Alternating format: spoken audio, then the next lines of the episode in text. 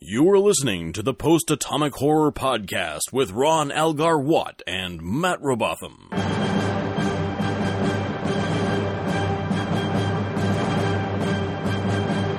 Episode 118, covering Time's Arrow Part 2 and Realm of Fear. Hello, friends. We are back. We Ack, are back ack. with uh, season six of Star Trek: The Next Generation. Yep.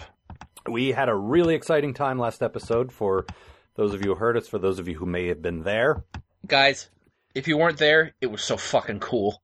yeah, it really was. This was our first official public appearance. Uh, the the good people at the Emerald City Comic Con agreed to give us a live panel, which was very well attended. Particularly considering that our panel was up against Sir Patrick fucking Stewart. Yeah, you'd think all of the Trek fans would already have found something else to do, but no. Yeah, I mean, and you know, the thing is, not everyone at a Comic Con is a Trek fan. But a lot of of those- fran- people at the Oh yeah, at the yeah, yeah, Comic-Con but Trek not everyone. fans. You got you got maybe half, Uh-huh. let's say, uh, based on what I saw at the table, about half. Mm-hmm. Um, so you got those people, and then you got of them the people who want to go to something, Yep. which is maybe half of them. And let's see, two guys I've never heard of, or Captain fucking Picard. Where am I gonna go? And apparently, a, at least a handful of people thought, "I'm going to go see these guys I've never heard of." Yeah, more than a handful. I mean, even taking that into account, we got a we got a good turnout. I Yeah, we was did. It was very excited. About that. Shocking. It was. we there's pictures of the lineup. Yeah, there are people waiting to see us, Yeah, which is that great. is insane. Yeah, and we're not going to go on and on about this anymore. But no, we but were- we are were excited, about it. We were, and we'll put a couple of pictures in the show notes for you. Uh-huh. I would like to welcome any new listeners, uh, both from the panel and people who visited our table and took a CD or a card. Hi. Yes, hi. Hello. Um, we hope you enjoy the show. Unfortunately, as it happens, we got a couple episodes that we are not crazy about. yeah, nice timing, guys. Yeah. Uh, actually, originally we were supposed to do these at the panel, and we're like, you know what? We don't want people's first impression of us to be we don't like Star Trek. We love Star Trek. Yeah, we just don't love these episodes. No, we can't pretend we do just to to make you happy. We need to- Hey, so great. Hmm, well, the, t- the titles were good. I mean, the font is consistent. Can't uh can't deny that. It Um, certainly contained characters we like. Sure. Uh, the theme song is is good as ever. Yep. Mhm. Uh ending credits, very Yeah. well executed. yeah, and that also meant the episode was over. Mhm. Good job. That was the Uh, best so- of all. Before we get underway, one final thing about the panel. If you were there, Mhm. if you were there in Emerald City, please, please leave feedback. Mhm. Uh, I, again, an- uh, we will put some show notes up and uh, on the on the uh, website postatomichorror.com. Uh, there's a link there to leave feedback. Mhm. Please tell the con if you liked us. Uh, another thing to our listeners, I know you want to help. Don't say anything if you weren't there. We don't want the appearance that we're we're doing something shady here. Yeah. But future panels depend on people who were there saying that they enjoyed it. Mhm. So, if So you if you can were do there- that, Yeah. If you were there and you liked us, please, please. tell them Yeah. because that plus head count equals more panels, and we enjoyed that and we'd love to do more. Yes. So It that was said, delightful. It was utterly delightful. We we really enjoyed ourselves, Mhm. and we heard people laugh, which is the best thing. When we sit in our homes, Mhm. we don't know if anyone's laughing. We make each other laugh, but that's it. Yeah, and fuck, I've been working with him for a long time now. It's not entirely impossible for me to get Al to laugh. Yeah, it's it's difficult though because we we've been writing together for Mhm. five or six years, no longer than that, and um, God, we have been too. we we see each other's patterns. Like I know when I say a certain thing, you're going to say a certain thing, and vice versa. hmm Well, this hard, is the but- part where Matt talks about The Simpsons again. Right. But we get that instant feedback of laughter from an audience. and Yep. It's like, yes, that was, f- I knew it. That was funny. and one thing, we, we will move on to the episodes, I promise. One more quick thing.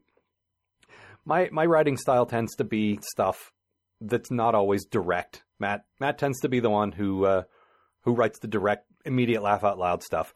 I tend to write the stuff where it's a, it's an obscure reference or there's a weird bit of wordplay you got to untangle in your head Mhm. and listening to that live recording and hearing me deliver a joke, the audience pause and then laugh. it's like, okay, this stuff works. This is a smart audience.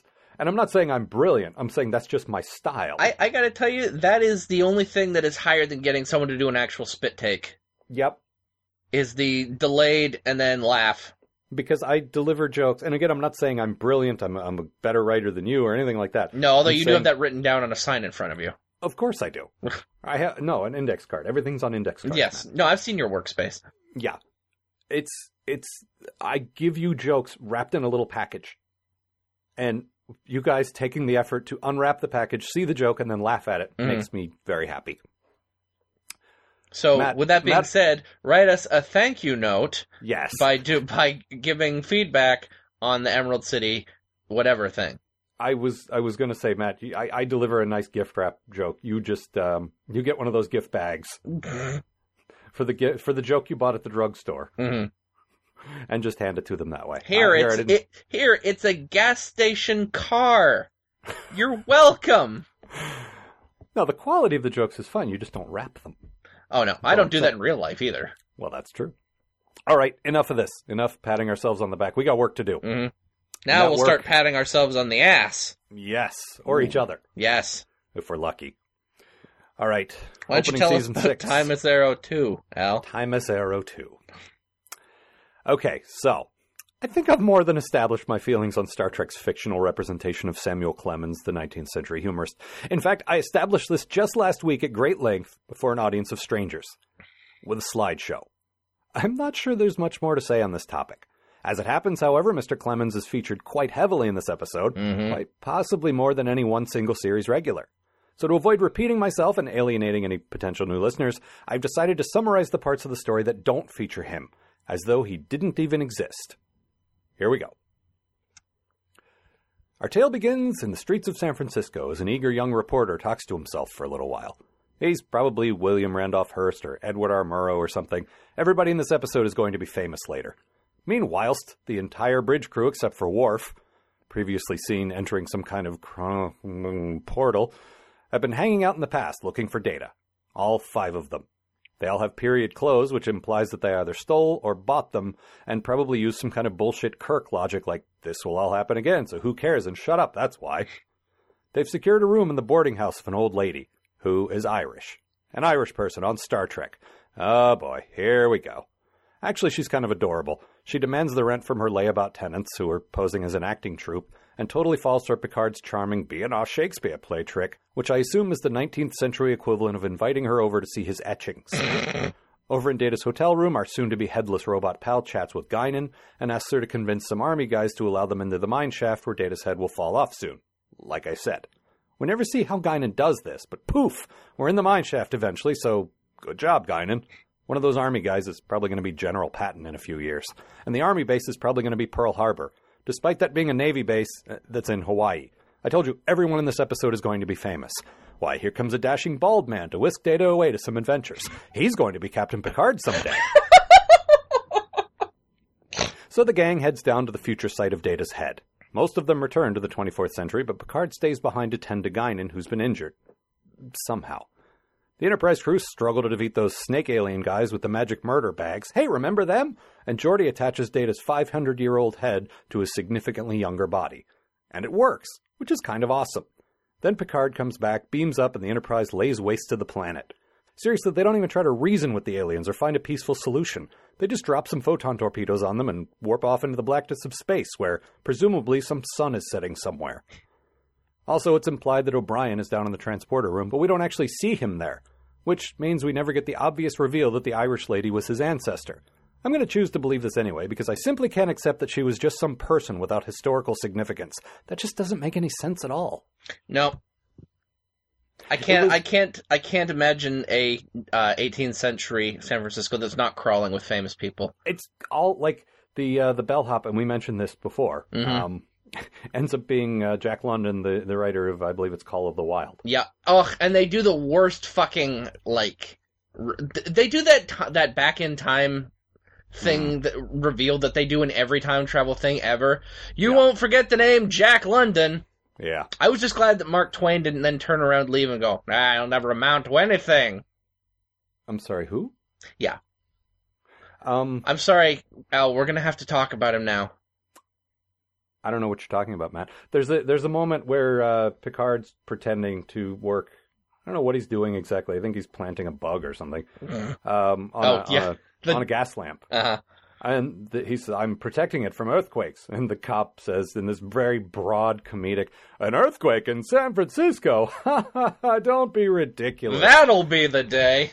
and I think it's, uh, I'm, I'm remembering this with my horrible memory. I think it was Mm. like 1903. It wasn't long after this episode, I know that, where there's this horrible, horrible earthquake that tears San Francisco apart. Even if you don't know that exactly, Matt probably doesn't know that. but I you know, I know that there earthquakes was a happen in San Francisco. horrible earthquake in San Francisco around that time. But even if you didn't know that, Yeah. it was delivered so broadly, so elbow to the ribs, ah, that you you just okay, yeah, I get it. The No only thi- earthquakes, huh? The only thing that would make this joke better is that if we flash back to him later and he's buried under rubble dying.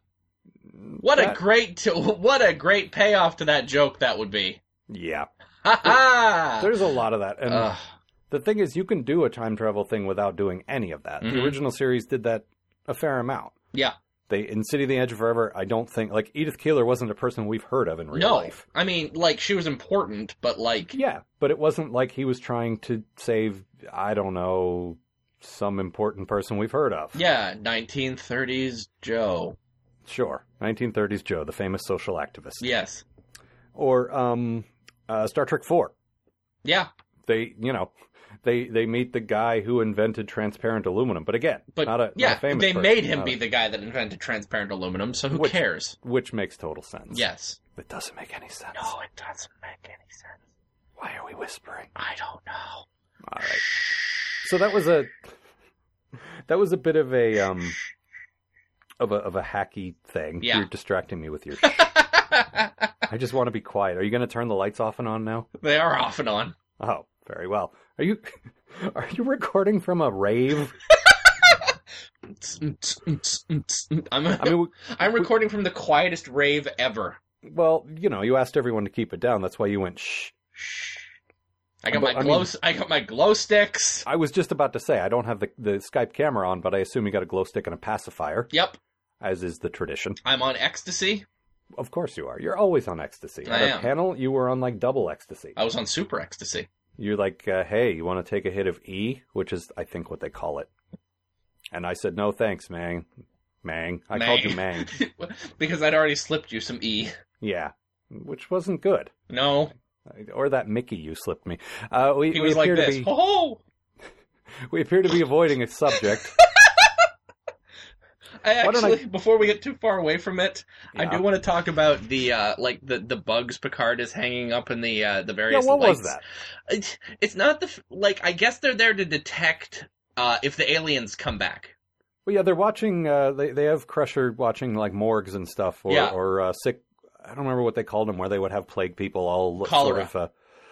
Uh, uh, yeah, but it, they, like they're they're isolated, they're uh, they're quarantined. But Mhm. I don't know what they call the wards where they kept those people. No, but I that's- know what you mean. Yeah, that's where she's hanging out, where all the cholera victims are basically waiting to die. Mhm. And it's kind of cool because she actually gets to use her doctor skills. Yeah, to try to figure out what's going on. And yeah, they're they're watching for the aliens, they're planting bugs Mm. and that sort but of thing. the thing is, those bugs are about the size of your thumb Yeah. with a big red blinking light on them. And every Yeah. time the light blinks, it goes doot, doot, that's not very discreet. doot, and they never went back to get them. Well, maybe they fed into Geordie's tricorder. Uh huh. I don't know. Maybe a lot of things, Al. a, lot, of things. So let's go with my good thing, which coincidentally is Matt's bad thing. Yeah, that was weird. That was weird. I actually liked the. Uh, well, I- it's not that I love the landlady. Mhm. She was just a, a, a- a shouty Irish woman. Whatever. Yep, never seen that before. Well, and here's On the thing this for those of you show. who may be joining us for the first time. Um, Star Trek and the Irish to this point, oh boy. Yeah. We got O'Brien, who is a great, likable character that, that is one of our favorites. Mhm. But then throughout the original series and even into next gen, you got a you got a clear you got a clear agenda against the Irish. and we, we don't know we why. very clearly do. Yeah, uh, there were there were a handful of uh, Irish people chasing Kirk around and making there his life was difficult. uh, there was Riley in the first was Riley. season. there was is Ben Finney was he uh, was he yes, Irish? I he don't was. He remember. was Irish. There were a couple of guys like that, and then in next gen we had the horrible planet of Irish farmers. Yep. Oh, we don't. Oh, so you've got things that make life easier, do you? Well, we don't want a part of that. Oh, whiskey is 'Cause well. it- I do like whiskey. If you make it so the men don't work all the time, they'll just stand by the replicators drinking whiskey until they all die of whiskey. Yeah. So the, when I saw her, I was like, oh boy, here we go. Here we go. But she was she was just the landlady. She was just you know run, ran a boarding house. That's fine. But Picard's got this great thing, where she comes in yelling about the rent, and he's like, no no no, we're we're an acting troupe. Why don't you read some Shakespeare with us? And and it totally works on her. I just I like charming Picard. We don't get that very often, Mm. and I like. I, we've said this before. I love Patrick Stewart, the good actor, playing Picard, the bad actor. hmm That delights me. You, however, didn't uh, didn't shine to those scenes Nope. so well. I apparently. hated it. Okay, well, I thought why it don't you was tell me? embarrassing. Really? Oh yeah. Okay, well, there's Oh, let's- just there's no there, there- there, there's no point to the scenes at all other than to have you know Picard have to deal with this woman who doesn't care that he's the captain or whatever because she just wants her damn rent check. well, I oh, think- Captain Picard, you may be the ca- the captain of the Enterprise, but nobody stiffs Mrs. Whatever on her rent. I I can see that point, but I don't know. I think partially story wise, it was to establish that they've been there for a few months and uh, addressing some of the practical matters, like, well, where are they staying? They actually, I don't think they had been there that that long. They talk about how they were planning. Like I was reading on Memory Alpha, they were talking about how they were they had planned to have them stay there for months or even like a year, Wow. and have Picard open up like a bar hmm and like them all be hanging out there. And then I See- guess they just decided we're not going to do that. I don't know. We get that whole time travel thing. We get that whole you're affecting the past. You Mm. know, I uh, I don't know. On the one hand, I don't care that much. On the other, if that's the rule, if you need to leave as much untouched as possible, maybe you should be consistent with that. hmm I was actually thinking I like the idea of of uh the of uh you know the Trek universe sort of splitting off more and more from our universe.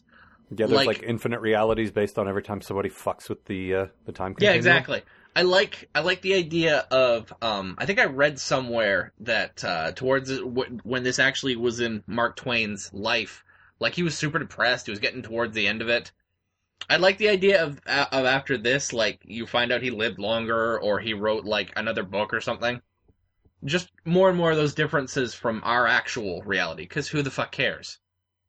I'm not sure how any of that is relevant to what we're talking about now. Mm.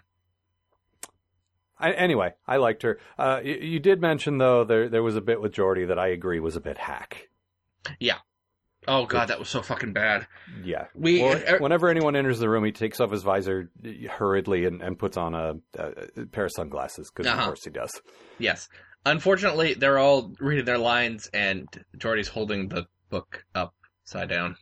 Yeah, the last episode did some great comedy because it was just character stuff. It was great Mhm. fish out of water. Data's reacting to his environment, but this time they played the comedy so broad Yeah, it was really bad.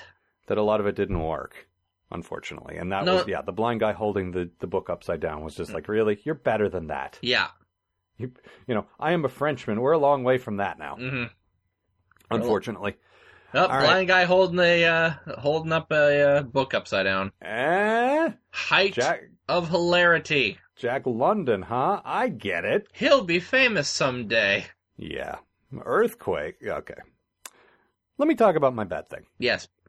Okay, we mentioned this in part one, but it does not make any more sense now than it did. The aliens are traveling light years across space and 500 years into the past to pose as upper class 19th century humans and steal the neural energy from cholera victims. Uh huh. This makes about as much sense as the whole human brains as batteries things from The Matrix. Uh, the Matrix is a good movie, but that was dumb. Yeah. It's this ridiculously huge effort to harness this almost entirely insignificant amount of energy. Like what?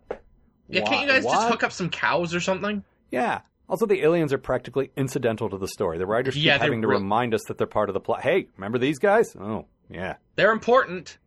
Remember We- we- Snake Cane? We see them doing their thing once. We speak to one of them for about 10 seconds. We have no Mhm. idea what they're about. Nope. They're just jerks. They're just evil jerks. And then the Enterprise nukes them from orbit just to be sure. Yep. That Because that's did- what the Enterprise, that's what uh, Starfleet's all about, blowing Well- up, blowing people up. people with, with ideological differences who may be causing problems for your people because they have a biological need. Mhm. And you just blow them up. Yep. That is not next gen at all. I mean, Kirk would do that. Oh, totally. And this ties back into my my thing from last week, which is this feels like a very Doctor Who concept. Oh, totally. I am not. Except he wouldn't blow them up either. Well, no, no, no, that's the thing. I'm not hugely familiar with old Doctor Who, but my wife is, Mhm. and she said, "Yeah, that genocide. That is totally Doctor Who. Huh. He has genocided so many planets. Well, good for him. Wait, I, that's not good. it just didn't feel like, and it was so again incidental. hmm It was so up and uh, photons worked. They're blown up. Let's go. Really? moving on.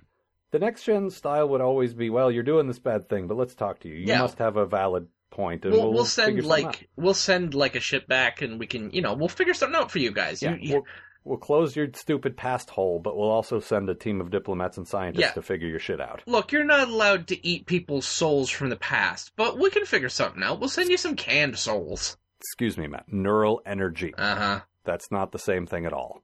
Uh huh. I just we don't have. I mean, I don't know the science, but we don't have that much electricity in us. Mhm.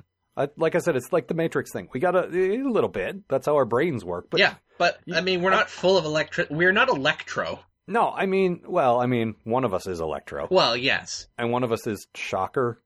I think. Yeah, but he's Is not he- full of electricity. Isn't he? No, Oh, all right.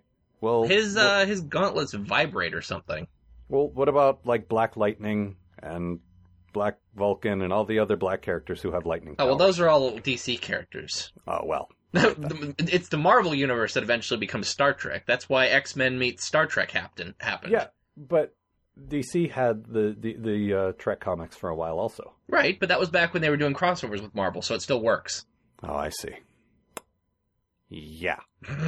Why don't you tell me your good thing, man? All right, I will. There's a scene where uh, Picard meets Guinan for the first time that I think is really well done. He's just he's so happy to see her when she's young, and Mhm. she's just completely fascinated by this guy who is going to be this huge part of her of her future. I I don't know, the circular logic of this concerns me in that I hope I hope this isn't how they met. Do you understand what I mean? Oh no, I hope in the future they actually meet hmm and she'll say, "Oh, I recognize you." Yeah. But there's actually a friendship that forms, and this isn't. You know, you understand what I mean? oh yeah, no, I don't think for a second that they just don't see each other again until she comes on onto the Enterprise in season two. Yeah, because it's implied that they already have this relationship. and Yeah. If he's only met her once and he doesn't remember at that point of meeting, you know what I mean? No, I completely buy that they have an actual, like, real relationship. Bef- like probably That before started, yeah, like because I mean, probably she, before he was even on the Stargazer or whatever. yeah, because she spent a couple of hours with him taking care of her, Yeah, but that's it. They didn't get to know each other very No. well. I just like the idea that this is the this isn't the first time she meets him, but it's the first time he meets her. That works fine for me. Right. Like I say, it gets a little confusing, but as long as that's not, it's not some dumb circular logic thing. No, like I it too. I, I, I fully believe that they uh, went off on a variety of, of awesome adventures. I also am amazed and pleased that we never get an idea of what their deal is. Nope. It- They have a relationship. They have a special relationship that uh, she said in one episode goes beyond friendship, beyond family. Mhm. And they have sometimes they have the dynamic of like lovers, but I don't know that that's what they I are. think that's a part of it, but I don't think I think there's a whole lot more to it than that. I don't know. I really don't know. And I like that we don't know, and I Uh-huh. like that no one's ever gone and connected the dots for us. No. Some things can just be a little mysterious. It's okay. Yeah. Actually, I went um, not too long ago. We saw a really good guy in an episode, and I went searching to see if there was a book Mhm. that maybe had, had explored this because that's what the expanded universe is for. And as far as I could tell, nobody has. No, Guinan actually does not appear in very many of the books. That's what led me to The Buried Age, which is Mhm. a book I quite liked, and I think you were kind of lukewarm to. Yes. But um, th- because Guinan's in that a little bit. She I I mean I think she disappears later on in the series. Right, right. But what I'm saying is, um, But like she also doesn't ever come back in like any of the books I've read or anything. That's what I'm saying. I uh, I believe it's Memory Beta, which Mhm. lists all the expanded universe stuff, and I searched for Guinan, and there were Yeah. like three stories, and like only one of them had Picard. I'm like, okay, Mhm. maybe they'll explain. Nope, Nope. which is good. In this case, I don't want to know. No. Sometimes Star Trek, particularly Enterprise, hmm tries to explain stuff that it's it, we don't need to know. It's No. fine. There's We just it's this thing, and it's nice that everyone else sort of feels that way about it. Yeah, and it's it's cute. It's Mm. sweet. They have this great relationship, and I like it. Um, so that's your good thing. We already covered your bad thing. Yep. Uh, what else? What else indeed? Yep. I don't think there's anything else to discuss here, actually. I don't think there is. All right. Let's do it. Pistola. Let's do it. You do it. I'll just sit back and listen. How about that? Ugh. I seriously don't want to. Don't, don't want to go on. I've said everything I needed to say. So Al may have mentioned you may remember It's this might have possible come I up a may- little bit last week. Hmm. Um Al's problem with uh with uh classic humorist Mark Twain, aka Samuel L. Clemens. Um, and I was sort of like, yeah, you know, he's kind of irritating. He's kind of a caricature, but caricature, but you know, this is Al's thing. I don't really care. So then we see nothing but Mark Twain for pretty much the entirety of this episode. There is very li- there are very few scenes that he is not in, and if he's not in them, y- you can hear his suit from outside. He has an arc. Ugh. He has a character arc that takes him from one place to another. None of the main characters have that. It's only him. He's Nope. the only one who who goes through this sort of emotional transformation. Everyone else just sort of supports him. Uh-huh. It's just he- he's fucking everywhere and he is awful. He is just goddamn awful. He fucking Okay. First of all, he spends the first half of the episode Do you need a slideshow now, Matt? telling everyone everyone who will listen about the time travelers that he that he's found in San Francisco, and no one thinks he's insane. I and then he follows he follows him around some more. He waves his pistola, and then he jumps through the time portal that they take to get back to the Enterprise. And now he's on the Enterprise getting a tour from from Troy. And that's that's Troy's job this week. She's been on that duty before. hmm We got this guy we don't want to talk to. Uh, give him the Troy. And now I'm gonna ju- I'm gonna throw this out there. Uh, Troy is once again adorable She is. in showing him around. Mm-hmm. Um, he is horrible. Kicking I'm doors staying open. out of that. You, you- I'm Rifling just I'm through making shit. comments on what happened. I'm not gonna.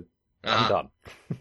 rifling through shit, poking stuff with his cig- with his disgusting cigar that he's had for twenty years. hmm And No, I j- think it's the suit that he had for 20. I don't think he smoked the same cigar for 20 years. I like to believe that Mark Twain did everything for twenty years. All right. I will Every- say, I, I will add one thing. one, toothbrush for twenty years. One, one piece of criticism Uh, is all I'm going to add to the already considerable pile. oh, oh, please do. Just one, just one observation, and I'll, I'll keep it. I'll keep it light. He's supposed to be a humorist. Mhm. He doesn't say one funny thing in either. Nope. episode. He's supposed to be, if I understand correctly, he's supposed to be America's answer to Oscar Wilde. Yeah. He's supposed to be this incredibly pithy, witty, quick on his feet, you know, guy. Mhm. We don't see that. Nope. That's all. It's like they made him this huge part of the episode, but it's like no one understands what he's supposed to be like. Right. And I mean, I know, okay, fine. You guys couldn't read the autobiography, it wasn't out yet. But still.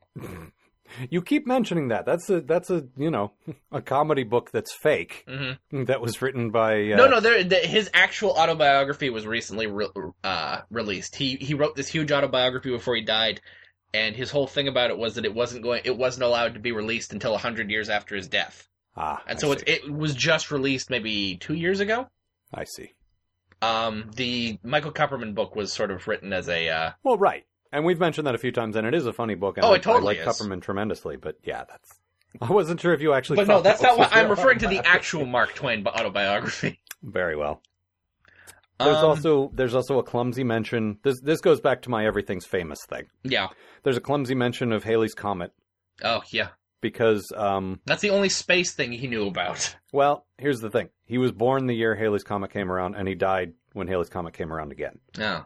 That's one of those just they did cute little weird historical things. You guys heard of Haley's Comet? Oh, we blew that up. They, uh, Any particular reason? Nope.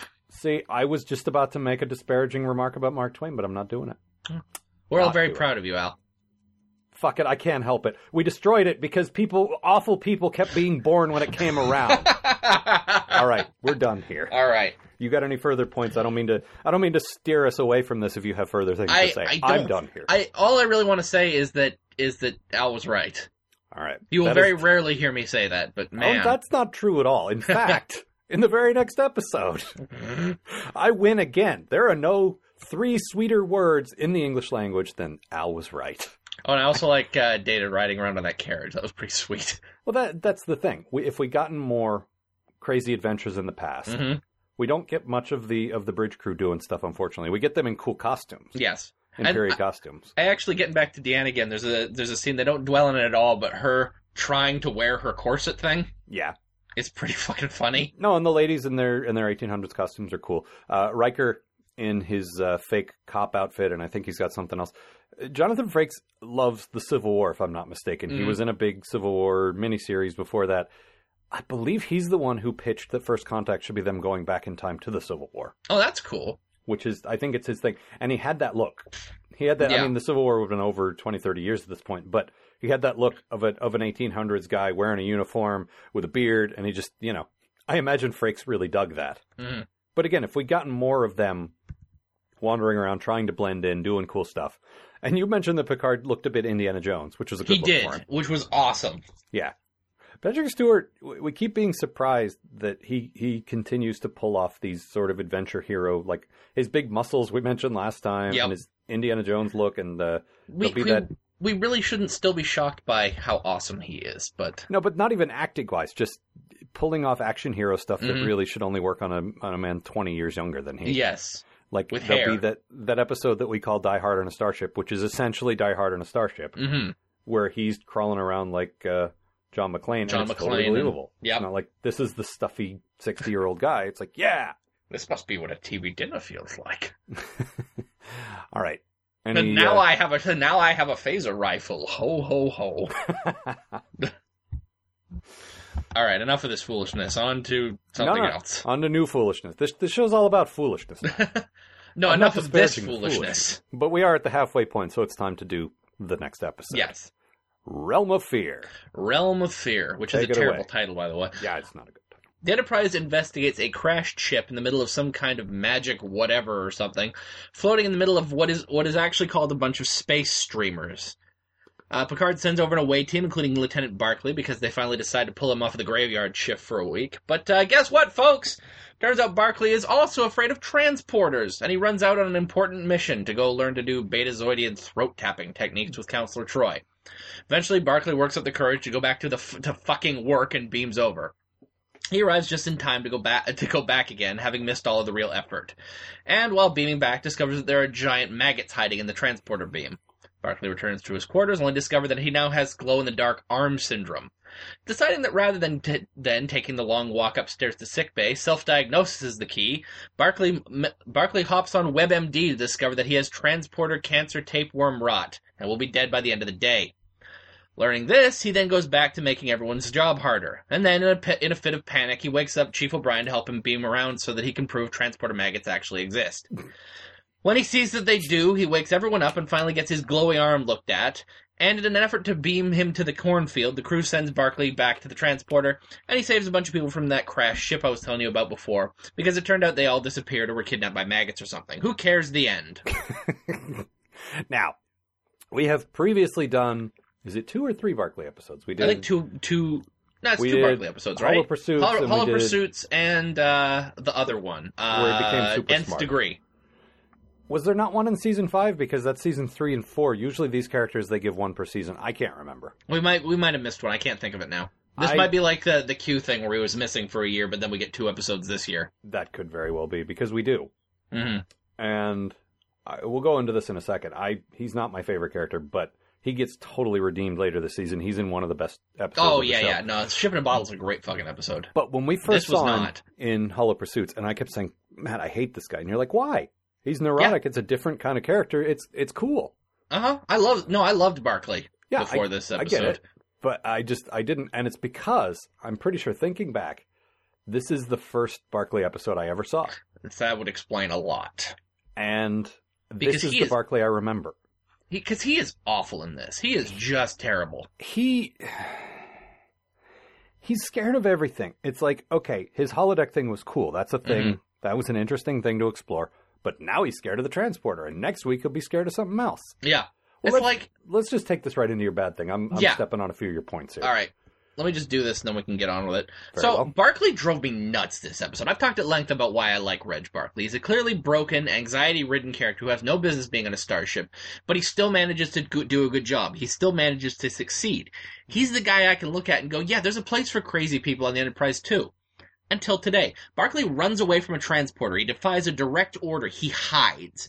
There's nothing I hate more than the guy who can't, who not only can't do his job, but makes his everyone else's job harder. I get that you're afraid, Bridge, but you know what? You're in Starfleet. You're in deep fucking space, and there might be lives in danger. As a wise immortal deity once said, it ain't for the timid out here. Barclay just acts embarrassing and often stupid. It takes him the entire goddamn episode to get his arm examined in sickbay, and all the time I'm sitting here yelling at him, Get your stupid glowing arm looked at! I saw that in your notes. You just keep like in caps. Why aren't you going to sick bay yet? the, the other Barclay episodes that they've shown, have, despite his problems, that he deserves his place on the Federation's flagship. I spent this entire episode wondering why he why he was here, why he wanted to be here, and why other people wanted him to be here. You talk about him being the nervous guy and about how it's great that he has a place here. Yeah, Uh, not this past year at Emerald City, but two years ago. Mhm. We did a live show. We did a smaller version of the live show with mostly with our friends and a couple of uh, couple of strangers. Mm. And Matt didn't bring his anxiety meds. Yeah. and we got in front of a crowd. which I You know- need. Yeah, which hey, we've we're all broken in some way or another. We're all Uh-huh. taking brain meds. This isn't me saying, "Hey, Matt, you're crazy." No, So am I. Um, but you know what? You were you were a crazy nervous guy. You were oh my god, and you know what? You sucked it up and you got in front of a crowd. Yeah. that's what we're saying. Barkley should you know. Yeah, you got your problems, but do what you're fucking supposed to do. yeah, I, and I was just doing a fucking comedy show. This is a guy Right. th- like there could be people who are dying. Like they're investigating this this ship that has people missing on it. You know, Yeah. there could be lives in danger, and he's just no, I'm not doing it. I'm afraid of transporters. And That's as- bullshit. As you said, he had this conversation with uh, Jordy, Mm. where he's like, uh, "Okay, Reg, let's beam over. Uh, couldn't someone else go? No, Reg, I want you to go. Uh, can't. Uh, no, you're going." And that's Lieutenant Commander Jordy LaForge, the head of engineering. Yeah. He is your boss. Yeah, The only guy above him is the captain. You do what he says. yeah, And he just runs away. yeah. You're in the military, for Christ's sake. Yeah, I we mean, expect granted- better of you. Granted, it's not the, the full on, you know, uh, uh, shooting guys military, but it's totally. No, there's but a there chain is of still a command. chain of command. Yeah. and you follow it. You knew what you were getting into. even and I- even if I- Mm-hmm. it wasn't. That's like if you're at a job and your manager tells you to do something and you run away. Yeah. It's still not cool. No, you don't get to do that. No, and then he beams over and Jordy's like, "Hey, welcome back." Like, Yeah. there's nothing comes of it. No, and I get that. That's because the people in the Enterprise are basically good people. You know. Yeah, And they know this guy's crazy, and they're willing to deal with it because they're nice people. But they shouldn't have to. But there's a there's a point where he's trying to convince them of the, as you say, transporter maggots, which is Mhm. a good uh, Well, they good were. Mm-hmm. description. They were. They totally were. Um, and he's in the ready room, or no, he's in the conference room talking to the senior bridge crew, and you could just see Picard's like, "This guy is a junior engineer. How are we talking to him again? I Uh-huh. shouldn't even know this guy's name." Yep. And he's always like, and he says, "I want. I, I'm sure you're all wondering why I called this meeting. You can call a meeting." Yeah. You can drag Picard and Worf and everybody into a, into a meeting, and you're like, you know, of a thousand people on the ship, you're like number nine hundred and ninety eight in the, in Yeah. the pecking order, below the civilians. but I, I do think it says a lot about you know the crew that a w- once Barclay starts freaking out, Jordy, you know, Jordy and, and O'Brien, they take it upon themselves to go down to the transporter and make Oh, sure yeah. there's nothing there's nothing wrong. You know, fucking even Picard is just like, well, if you're saying there's something wrong, I, you know, I Yeah, we should tear we the should, transporters apart. And, yeah, and we'll check find every out piece. what it is. You know, And- that's because the, these are decent people, but they still shouldn't have to deal with this shit. No, they shouldn't. At And all. it's just it, it's infuriating. yeah. Um, we definitely should talk about O'Brien. It was Mhm. great. He's been away for a while, as we pointed out. I well, he's believe my that- good thing, so I mean, we can just Yeah, hop right I, onto I that. was trying to segue into that. Yeah. Thanks. Thanks, Matt. Thank you for kicking me in the dick there while I was already under the bus that you threw me under last week. This metaphor is getting elaborate. Mm-hmm. No, It but was a let's, big let's bus. talk about the O'Brien thing. Yeah. Let's talk about because he's back. Mhm. He hasn't been around for a while. No, we he's back. think it's- We think it's because they're getting DS9 ready. We don't know. It's Yeah. it's about to premiere soon. I, I don't remember any more sort of big O'Brien stuff. so No, this he, might sort of um, be it for him. He is a huge character actor though. He's been in a million things. He Yeah. could have just been off making 10 movies in Ireland Mhm. then. Cuz he was in at least one or two movies I know of like in, uh, independent or low budget movies in Ireland. Like I think he was heavily involved in in the Irish uh like film community, which is cool. Yeah. goes back home, makes some movies, comes back, is on a TV show. Like that, that's cool. Um, but Mm-hmm. he's Everyone been likes gone for a Colm while, and Meaney. it's nice that he's back. And and the dynamic between him and Barkley, Mm-hmm. which which goes nicely into your good thing, hmm It, yeah, it's kind of hilarious. it is. I love I love you know the incredibly repressed, cre- uh, like creeped out guy running around, and O'Brien who is like the most steady, most completely you know do your job. Utterly down to earth, working class kind of. Well, time to do the job. Yeah, and I love this is actually my quote, so I guess we can just stick this in here too. Yes. With all due respect, sir, I've been doing this for 22 years and I haven't lost anybody yet. Yes, but you you realize if the imaging scanners are off e-, even one thousandth of a percent, That's why each pad has four redundant scanners. If any one scanner fails, the other three take over. Reg. How many transporter accidents have there been in the last 10 years? Two? Three? There are millions of people who transport safely every day without a problem. I've heard of problems. What about transporter psychosis? Transporter psychosis. But there hasn't been a case of that in over 50 years. Not since they perfected the multiplex pattern buffers. Reg, transporting really is the safest way to travel. I love Barkley freaking out about the transporters and O'Brien just calmly going, "Look, I've worked for these, worked on these things for twenty years. This is my thing. Okay, I got this. Don't worry about it. That's you're, you're doing a bit of a Scotty voice. Well, Ah. it's hard. Okay. it's it, hard to tar to tar. That's the, it's- the- then you're in Irish. land. Hey, oh, Mister Pickard, bring the rent. you got to admit, her saying Mister Pickard was funny. yeah. Okay, fine. All right. You get one. Yeah, but yeah, the the quote that uh, that you're talking about is is him just uh, look. My stuff works, okay. I seriously, I'm transporter chief O'Brien. Yeah. When know what everything I'm else doing. on this ship is breaking down, you can be damn sure the transporters work fine. And we've said that all along, not just because we love the character and the actor, Yeah. but really because we have no, had no indication that he can do anything but an excellent job. That we've been Yeah. in situations where it's like we can't beam through that shield, or we can't get the captain back from the Borg, or whatever. He knows what he's doing. He ge- Yeah. he handles it every time. Yeah, I got this. Don't worry about it. I mean, you got Worf, you know, which I didn't notice until somebody put that YouTube thing together. Mm-hmm. Nobody listens to him, Nope. but you got you know, Data always uh, does his job. Geordi always does his job, and, and O'Brien's one of those guys. Yeah. and and it's weird to see him. And you had a note in here like, "Oh God, I have to call you sir," Yeah, that was. because that's the way enlisted guys and officers work. Yeah. See, see Barkley.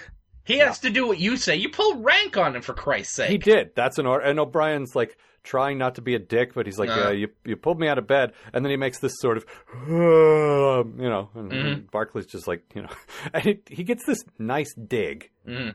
where he's like, "Well, I, I, I need to bring a tricorder in and take some readings," blah blah, and they go on and on. And he's about to beam, and he's like, uh, s- "Sorry, sir, if I can say, you don't have a tricorder." Just, just send me over. yeah, which is that I I've been I've mentioned this before. I used to work around military guys, and I've seen the dynamic between enlisted guys and officers. That was a total. I'm a senior enlisted guy. I don't want to put up with your crap. I have to follow your orders, but I'm totally gonna find a way to criticize you. Yep. With all due respect, sir, you're not holding a tricorder. yeah. I've I've seen guys do that. It's a great move, and it was it was a rare bit of well written dialogue in, a, in an otherwise not very good episode. No, I mean O'Brien shines in this episode, but he's about all that shines. Yeah, Also, I like the I like the reveal in this that he has a spider. in a little box.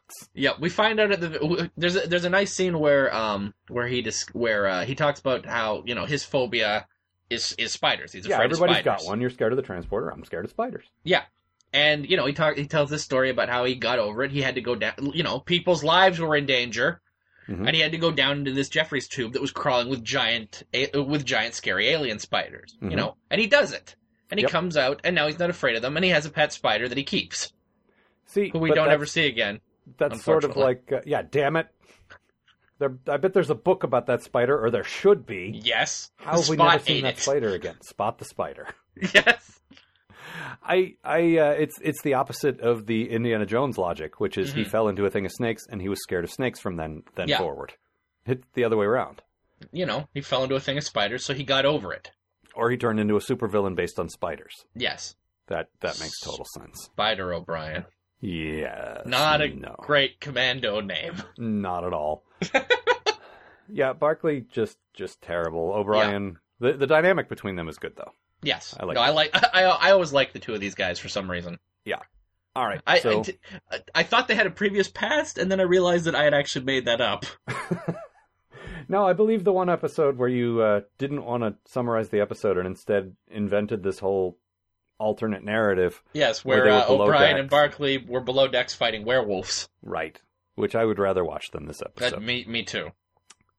Uh, so let me talk about my good thing, Yes, please do. which I will admit was a was a struggle to find, hmm and I didn't want to just do you know. Well, the good thing is that it was over in 44 minutes. No, we've done that joke. Yeah, we we have, and I try not to cheat. The whole point of this exercise Mm. is for us to watch an episode like this that we're not too fond of and really try to pick out something good.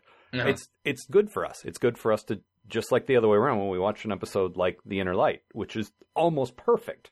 Which, where we have to find something bad about it. Yeah, exactly. It it stretches your the critical part of your brain, which is Yeah. good if we're doing a show that that you know does critical analysis of something. hmm Um, and this was a legitimate thing. This was an actual thing that I didn't know before. Uh, Troy gets to relieve Barkley of duty, and that's Yep. not a cheap shot at Barkley. Like, oh, he shouldn't be working. I mean, I think that, but but I mean, we're actually seeing an important part of Troy's job here. She's not just you know patting people on the hand and saying, no, honey, it's going to be okay.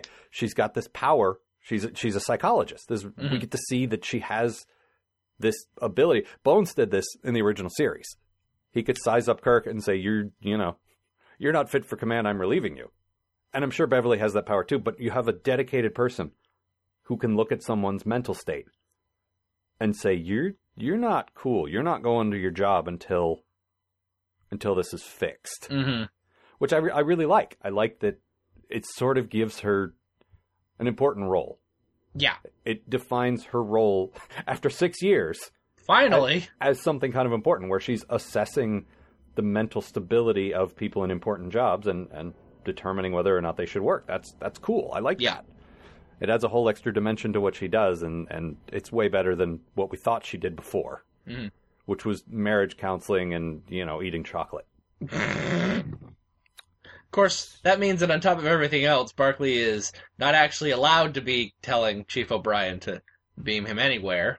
I don't remember how like the order. I don't remember if she I- relieved him before. or I, after I'm that. pretty sure she relieved him, and then he ran off and woke O'Brien up at whatever o'clock. Well, apparently he gets to uh, just disobey orders whenever he wants. Because I'm sure Troy is, I think, a lieutenant commander. She's definitely higher than lieutenant. I can't remember if she's lieutenant commander or full commander, but she has bridge rank, and we'll deal with that in a few weeks. Yes. So she totally can say, "L- Lieutenant, this is an order. Yeah, you're done. Plus, as a as a certified, you know, psychological uh, authority, you're done. Like, Yeah. not only pulling rank, but pulling sort of medical. You know, hmm I'm allowed to do this. So yeah, that's that's like two orders, really. Yeah. All right. But My no. bad thing. Yes. you covered my main bad thing, which is I'm not crazy about this character. Mhm. But there's another big one, another person I'm not very crazy about. Brandon Braga. hmm Talked about this before. We'll probably be talking about it again.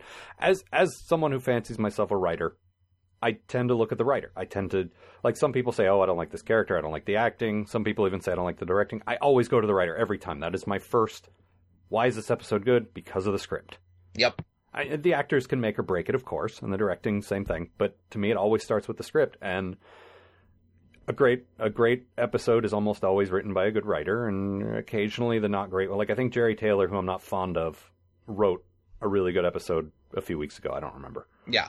but typically when I look at an episode like this, this is Braga. It's got Braga all over it. He definitely has a type. He loves, and, and you said this in the original series. You like horror in Star Trek. I absolutely do. you're a horror fan and, and you get that alien vibe where you have horror and space you can you can meld the, the two genres well Yeah, space uh, science fiction horror is one of my favorite genres because it's such a cool place to have scary things happen.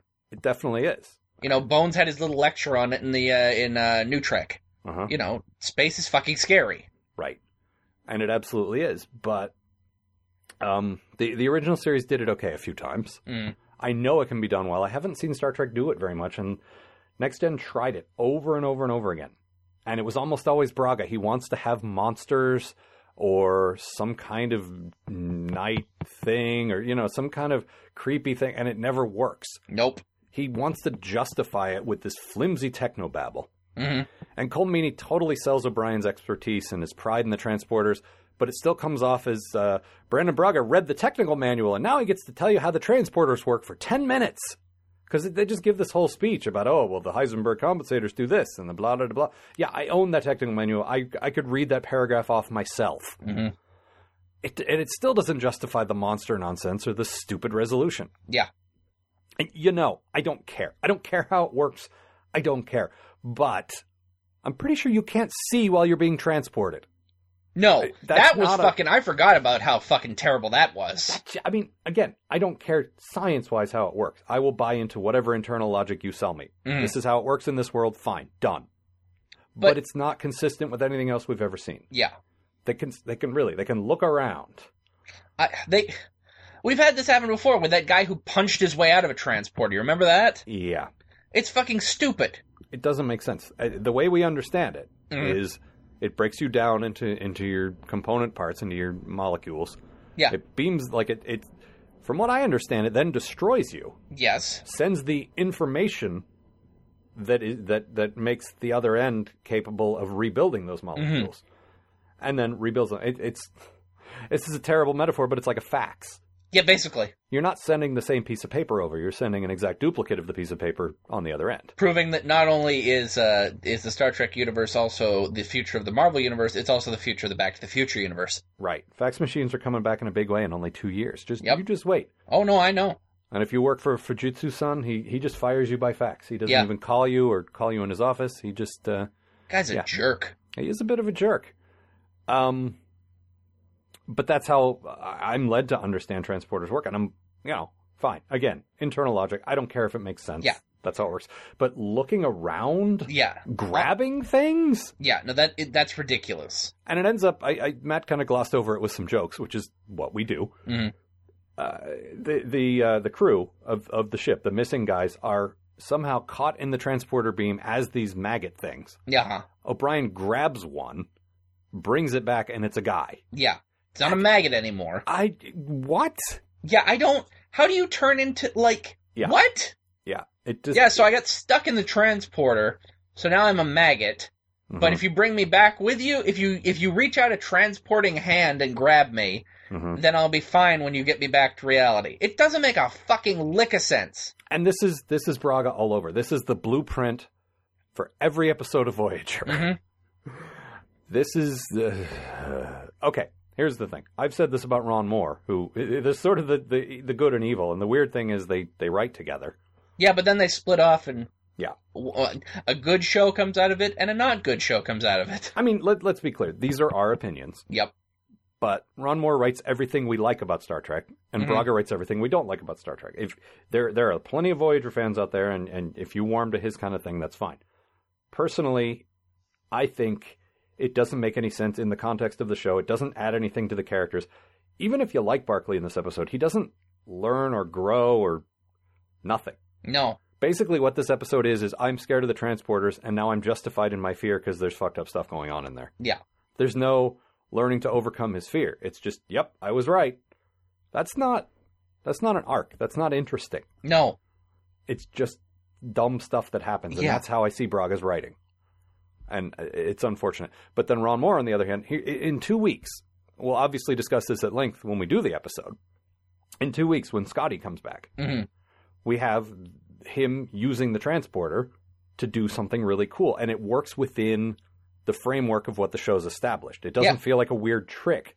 It feels like, oh, I mean, of course it's a weird trick. It's a it's a contrivance to get him there. But it works. But this engineer who knows his way around a transporter did this thing that we've already established can happen, Mhm. and it doesn't. Like that's, it's not inventing some stupid thing we've never seen before. It's it's working within the confines of the show, using the logic of the show to make something happen, and that I like. Yeah. There's a difference. There's a distinct difference. it's i mean it's one thing that like you know you look at you know what the show has established before and work within that it's another thing oh a ghost did it Yeah, there's Well- ghosts in the transporter we'll get more into that later. That's that's just his thing. The, Yeah. the core problem I have with him is one, he doesn't focus on character that much. Two, he loves making magic and monsters happen, and he barely creates any science to back it up. and you got to understand you have to be a pretty bad writer for for you to put monsters in your star trek script and me to get mad about it It's just not scary. no You want them to be scary. I want them to to have something to do with the characters. Those are our two main things about. Yeah. You know, and he can't do either no, he can't. like I said, if there's no insight to the character, if there's no real even way for the character to shine, Mm. if you give him a nice like this is what Barclay's good at, nope, nothing like that at all, Yeah. which is unfortunate. That sort of leads me to, and this might be Braga, it might be other factors, I don't know. It sort of leads me to we're entering an era of next gen now. Mm. And we got a lot of good episodes in season six. We were because we're just starting. We were looking at the list of what's ahead. Yeah. There's a lot of great episodes coming up. Not so much in season seven, but we'll get there in a little while. Yeah. We- We should enjoy what we have. This is this is the, I think the only week where there's two episodes where we don't like. The way it breaks down from this point forward is there's maybe not a good one and a great one. Yeah. There's there's a lot of good stuff sprinkled out through the season. But we're entering this era now. There's a there's sort of a pattern, there's sort of a I don't know what if I, I don't want to call it phoning it in, but there's sort of a you tune into any episode after season 5. And it's like everything fe- like the pacing is exactly the same. You got any of the other crew that's not in it or only in it for 5 minutes clearly look bored. Yep. Like anytime you got an episode where Picard's in it for five minutes, you, you can almost see Patrick Stewart checking his watch. So, all right, whatever. Let's get a move on. But I mean, he enjoys the show. You know that he I loves got that being cameo the in that uh, Robin Hood movie. I gotta be at that. I got to do L.A. story with uh, Steve Martin soon. Steve Martin. Yeah, he j- uh, even if they don't have other work to do, it's clear. Well, I have three lines of dialogue. Ugh, okay, and it's not just him; it's all of them. No, And you know they love working on the show. They talk on and on about how I- they love being you together. Can, yeah, you can still like. It is way after the show has been has gone off the air. These guys no longer have to talk about how much they like each other. No, they don't have to toe the Paramount Company line anymore. They can No. they can dish whatever dirt they want, and they still love each other. Yeah, but you can tell like nobody seems to everyone's just sort of flat i mean jordy and data have a little to do but even they're not Mhm. nobody's like i don't know nobody's interesting or everything's just sort of settled into the house style and it's just i i, I need a better way to say this i think as we go i'll be able to articulate this better but we're in this It- era it's We're- six. It's been six years. The show's starting to show its age. which is unfortunate because it took them so long to find their way hmm it took them a full two seasons to get to where we liked them and Yeah. now they're already starting to get stale they only really had like three good years in the middle hmm and again there's a lot of great stuff coming up i'm not saying this season is terrible No, but, But I'm we are saying- getting towards the end, and you We- you're, you can you're starting to see it. we now have the template for the the phoning it in shows Mhm. that are just like come on you guys you can do better than Yeah, that it's This is just, well, this week we don't really have to try that hard. Now, here's the thing. Someone who came by the table and talked to us, and Mm. we, this is the great thing. Okay, I had this uh, for for those of you who didn't hear the live show or didn't know. I had this Captain Kirk puppet that our friend Kim made, Yes. which is fantastic. hmm And this part of me that I don't usually, I don't know, I don't know what happens when I when I hold a puppet. Yeah, you put a puppet on Al, and he turns into a different person. Yeah, I, I- It's a his person- Mr. Hyde, I but a Mr. Hyde who can get people interested in podcasts. Dr. Jekyll, and Mr. Felt. Right, that could have been better, Matt. Eh, All I'll right. fix it. I'll fix it in post. You don't even know what post is. You're right. so I fix it. probably won't fix it. I'll fix it in the post atomic horror. I, but I, I, that's how I lured people in. But anyway, I had a bunch of conversations with a bunch of Trek fans, and I think you did as well. Mhm. We engaged a lot of people on, you know, yeah, I love Trek, but I don't like this. And, and there were people who completely disagreed. Almost all of, in fact, all of them, I would say. Mhm. We didn't agree with a lot of, like, oh, the new movie, I'm not a fan. There was no nerd nitpicking back and forth. Everyone was very respectful of, well, I prefer this series. I liked Enterprise. And we're like, well, we haven't gotten there yet, but we don't think we remember liking it. And everyone was really civil and nice, and we, we just, uh, very cool interacting with people. But one person told me a thing that I didn't remember, but it sounds true. Mhm. Marina Sirtis was saying the reason Next Gen sort of fell in the last couple of years was because they were giving the good scripts to, as she called it, deep thing. That wasn't at the thing. That was me telling you that. Was it? Yeah, she told. Uh, she was talking about that at the um when I went to saw, see her and Michael Dorn at the uh Well, the some- last Vancouver con. somebody else mentioned it to me as well, and I think you must have spoken up and said, Yeah. "Yeah, I, whatever." Because I remember having the conversation with someone who wasn't you, but okay, that's good. Okay, you you might be right now. I remember talking. Uh, no, I remember talking about it at Emerald City. Now that you mention it, Well, there were there were a lot of people who came up and, and got us in conversations, and if you weren't talking to another person, Mhm. you would often turn around and join the conversation. yes. What's And- happening over here? Yeah. Hey, someone's talking about Star Trek. Cool. I Hey, do someone's that. talking about Star Trek away from Mumbly Bane. Let's not talk about that guy. um, I just I, I that sounds right. It sounds like yeah, okay. I can I can totally see that. They had too many things going on at once. And but even if one of the key players in the show says, "Yeah, we weren't getting great scripts." Mm. That kind of justifies us saying that the show Yeah, went they to weren't getting decline. great scripts. Yeah. Rather than us just being kind of bitchy and sick of the show, which we're not. No. In fact, we were really only getting into the swing, like I said, on on this podcast about a year ago, Mm. and now we're really enjoying it. And now it's already starting to to decline, which is a shame. But in any case, like I said, this is the only week for a while where we get two that we're not crazy about. Yeah. Fortunately, going forward, we're going to have a lot of good ones back and forth. I realized that I did not uh, give my quote Oh well, please give your quote. or out. Time Zero Part Two. There's a there's a great bit where Picard and Guinan are, are sitting down in the uh, down in the caves, and Data's head is sitting there, and Picard has to get a message through about don't don't blow up the planet this way, blow it up a different way. Mhm. And he comes up with this really clever thing where he taps out a binary message inside Data's head with an iron filing. And then when Geordi reattaches his head, uh, Data comes to life and does this.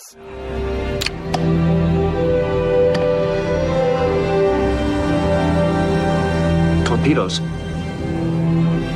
Phasing. Alien. I am processing a binary message entered into my static memory by Captain Picard. Jordy, are we planning to fire on the alien habitat? which which I think was just very cool. It was a very it was a very adventure adventure game sort of pick up iron filing. Yes, Use iron filing on, on data's head. Data's head. Right. And then it cuts to a mini game where you have to do a, a binary thing. That would be the um the thing where you prove that you actually own the uh Right. that you own the disc. Exactly. You You'd have to have put to- you have to pull out the guide that came with the game. With red film. Yep. Exactly. It was it was it was cool. I liked it. It was a sort of an unconventional way to to do things and I enjoyed that. I didn't enjoy it enough to mention it when we talked about the episode, but uh Hey, those of you just joining us, this is this is how we go. We sometimes get caught up in our own weirdness and forget forget how the show works. It's just another great part of ho- what brings the post-atomic horror together. Is this a fun drive? So please donate early and often. No, don't. I mean, you know, look, if you want to give us money, that's fine. In fact, segue, Oh, nice. if you want to give us money, we got a couple of things you can buy. Yes, we do. We have uh, we did an episode guide Yes. that covers the entirety of of the Kirk and Spock era. Mhm. Uh, that includes the uh, the movies and the Abrams movie. Yep. It's basically anything with you know Kirk the and Spock. original guys. Yes. Right. Um, that is available on our website. Volume two is written. I need to finish the copy editing and send it off to our pal Bob, who will then send it off to the printer. Yes. But it's it, it's done. it's done. It's on its way. we had well we got the announcement that we got a panel and then we were Yeah. like shit we could print this book or we could prepare for this big deal Well, we should probably prepare for this big deal. this book's going to happen no matter what this Yeah. panel's got you know one day that it's going to happen so yeah Yeah. but volume two is quick on the way uh, speaking of our pal bob he has put the entire content of volume one into an app for ios for your iphone and ipad and such where you can look things up by episode you can keep track of what you've watched you can you know if you really care about star dates they're in there Mm-hmm. and right now it's free Yeah. It costs nothing. I, I'm not sure what his plans are for the future, but uh, For right now, you can just have it. you can just have it, which is great. Um, but that's, I mean, we don't, you know, if you want to buy a shirt, that's fine. We have those, but, Mm-hmm. uh, you know, we, we mostly we're about content. Yes. Listen to the show, enjoy the show, read the episode guides. Uh, yeah, we, get we the didn't app. write the shirts. Yeah. Well, that's not I true. guess the, we kind of did, actually. the new shirts we're selling actually have Sia folks on the back. W- So, yeah. I guess we did. So you wrote the you wrote the shirt. you should get a cut of that. We do actually. We are opening a, a shirt shop. Um, I didn't mean to plug this, but what the hell? Yeah, it's the fuck end it. of the show. Let's let's do this. what else do you have to do? this was on my first like first on my list when Emerald City wrapped up was Mm-hmm. to finally get one off shirts. We had this thing where we were getting screen printed stuff, and you had to get twelve, and it was a pain in the ass. So we now found a way to sell one off shirts of all of the cool supplemental art that our pal Vishal Bharadwaj has done for us Yes. Uh, the Postomic Horror logo, and a bunch of stuff from our other show. yeah. I got uh, when we were when we met up last weekend. You presented me with a uh, shirt with from with one of uh, Vichelle's uh, arts Right. from the uh, the Monster Guide, and it looked fucking awesome. Uh, which which leads me nicely to we do another show called Sarcastic Voyage. It's uh, comedy sketches and, and just general comedy and uh, not Star Trek related, but still us doing our thing, and uh, you Yes. might enjoy that.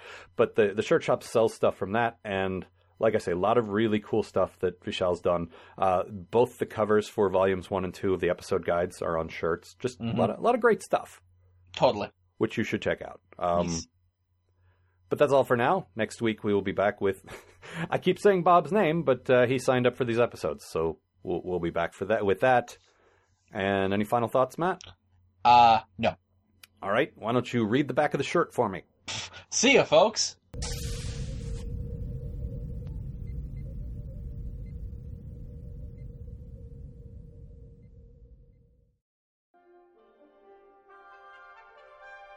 The Post Atomic Horror Podcast is a co production of Ron Algar Watt and Matt Robotham, copyright 2012. Please don't sue us, we're just doing this for fun.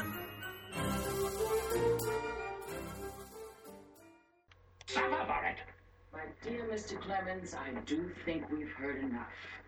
Mr. Data's business is his own, and I will thank you to leave now. Pardon me, Madam Diamond, but it is my business. Shut up! It is the business of all humanity, I believe. Ah! Both of you, from whatever it is you're doing here. Shut up! It's what I intend to do.